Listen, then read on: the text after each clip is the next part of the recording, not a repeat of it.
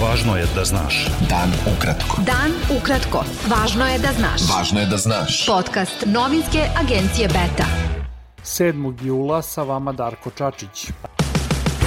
Specijalni predstavnik Evropske unije za dijalog Beograda i Prištine Miroslav Lajčak objavio je da je završena nova runda tehničkog dijaloga u Briselu i dodao da su se dve strane složile da ima još puno posla i da nastave rad. Lajčak je naveo da su završeni dvodnevni opsežni i dubinski razgovori o čitavom nizu elemenata dijaloga, o prethodno postignutim sporazumima, tekućim pitanjima i sledećim koracima u normalizaciji odnosa Beograda i Prištine. Skupština Kosova je usvojila rezoluciju o osudi genocida u Srebrenici 1995. godine. Predsednica Kosova Vjosa Osmani Sadriju izjavila je da bi posle te rezolucije trebalo nagovoriti druge države da usvoje rezoluciju o genocidu na Kosovu.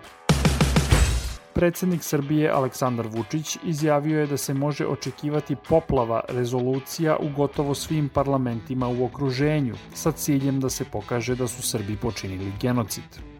Kao što sam vam najavio, ako se sećate pre samo 10-12 dana, kada smo imali usvajanje te rezolucije, takve rezolucije u Crnogorskom parlamentu, ja sam tada rekao da posle toga kreće poplava istih rezolucija protiv Srbije u svim parlamentima ili većini parlamenta u okruženju, dakle, da se svi jasno izjasne i izraze da su Srbi, da su Srbi počinili genocid i da pokažu svoje opredeljenje tobože za dobrosusedske odnose, u stvari da Srbiji zadaju udarac. I ono što je iznenađujuće to je da je Podgorica bila revnosnija i brža od Prištine, što Ni u jednom slučaju prebijanja učesnika prošlogodišnjih julskih protesta nije utvrđena krivica za policijsku brutalnost, rečeno je na predstavljanju izveštaja u Kući ljudskih prava u Beogradu. Na predstavljanju izveštaja Beogradskog centra za ljudska prava rečeno je da su veoma mali izgledi da slučajevi prebijanja građana od policije na julskim protestima budu rešeni.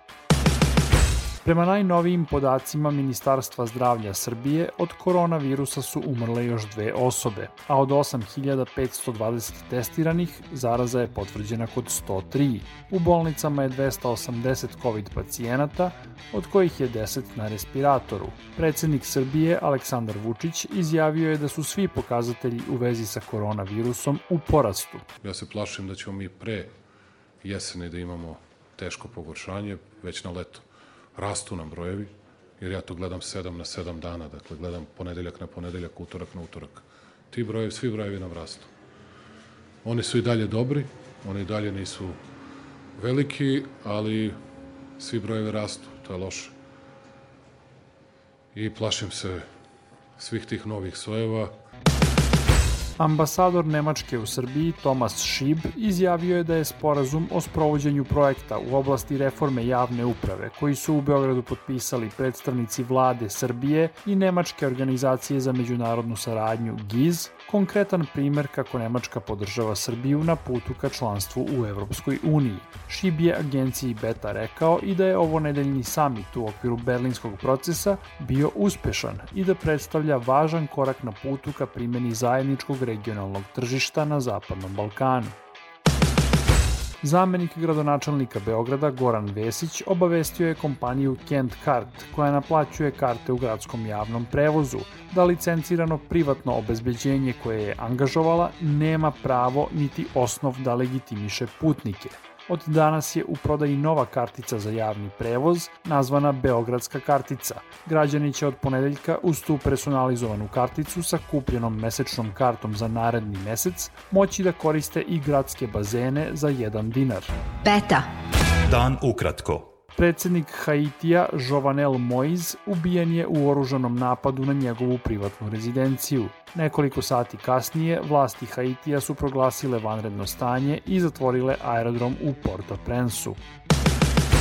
Isak Herzog, potomak istaknute izraelske porodice cionista, položio je zakletvu u parlamentu i postao 11. predsednik Izraela. Herzog je na toj mahom ceremonijalnoj funkciji zamenio Ruvena Rivlina, kome je istekao sedmogodišnji mandat. Obećao je da će premostiti duboke podele u izraelskom društvu.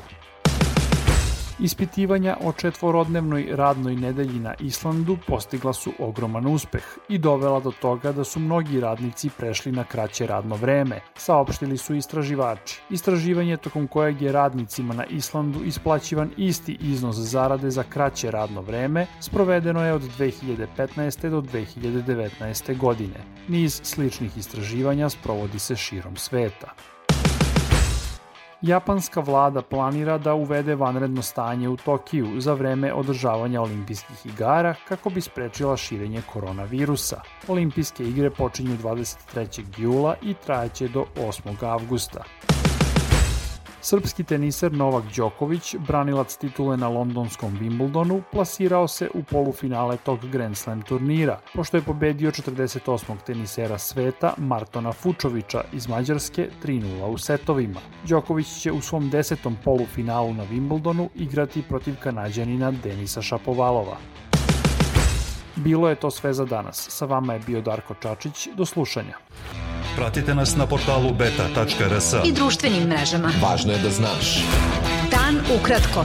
Podcast novinske agencije Beta.